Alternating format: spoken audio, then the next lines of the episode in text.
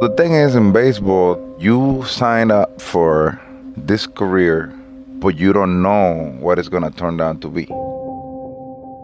You only have control of one thing, which is put a lot of effort and do what you can do on the field. You got to be a likable person. And if you ain't a likable person, you got to be extremely badass.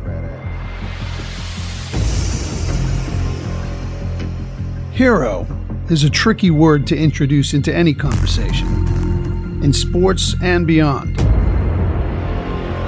Because when you prop someone up as a hero, you almost set yourself up to be disappointed at one point or another.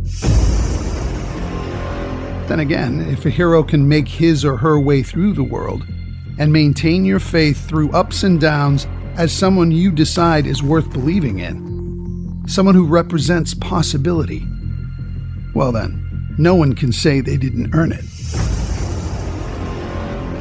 And by the way, if you're looking for a hero, you're best off not looking in a place where you might expect to find one.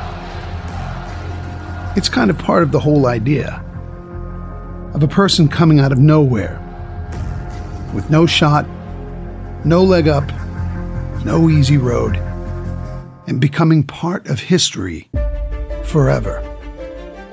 I mean, this guy is the greatest postseason player ever. To to hear them talk about what David Ortiz meant The to American dream is so important for all them. Is David Ortiz real? You can't find a more authentic person. Because he did have a chip on his shoulder. David Ortiz, the most important Red Sox of all I was here watching the whole thing. I saw a Black Hawk just flying by my house. It was house. amazing. You don't see, you don't see that every day. This is our fucking city. And nobody gonna dictate our freedom. My name is David Ortiz. They call me Big Papi.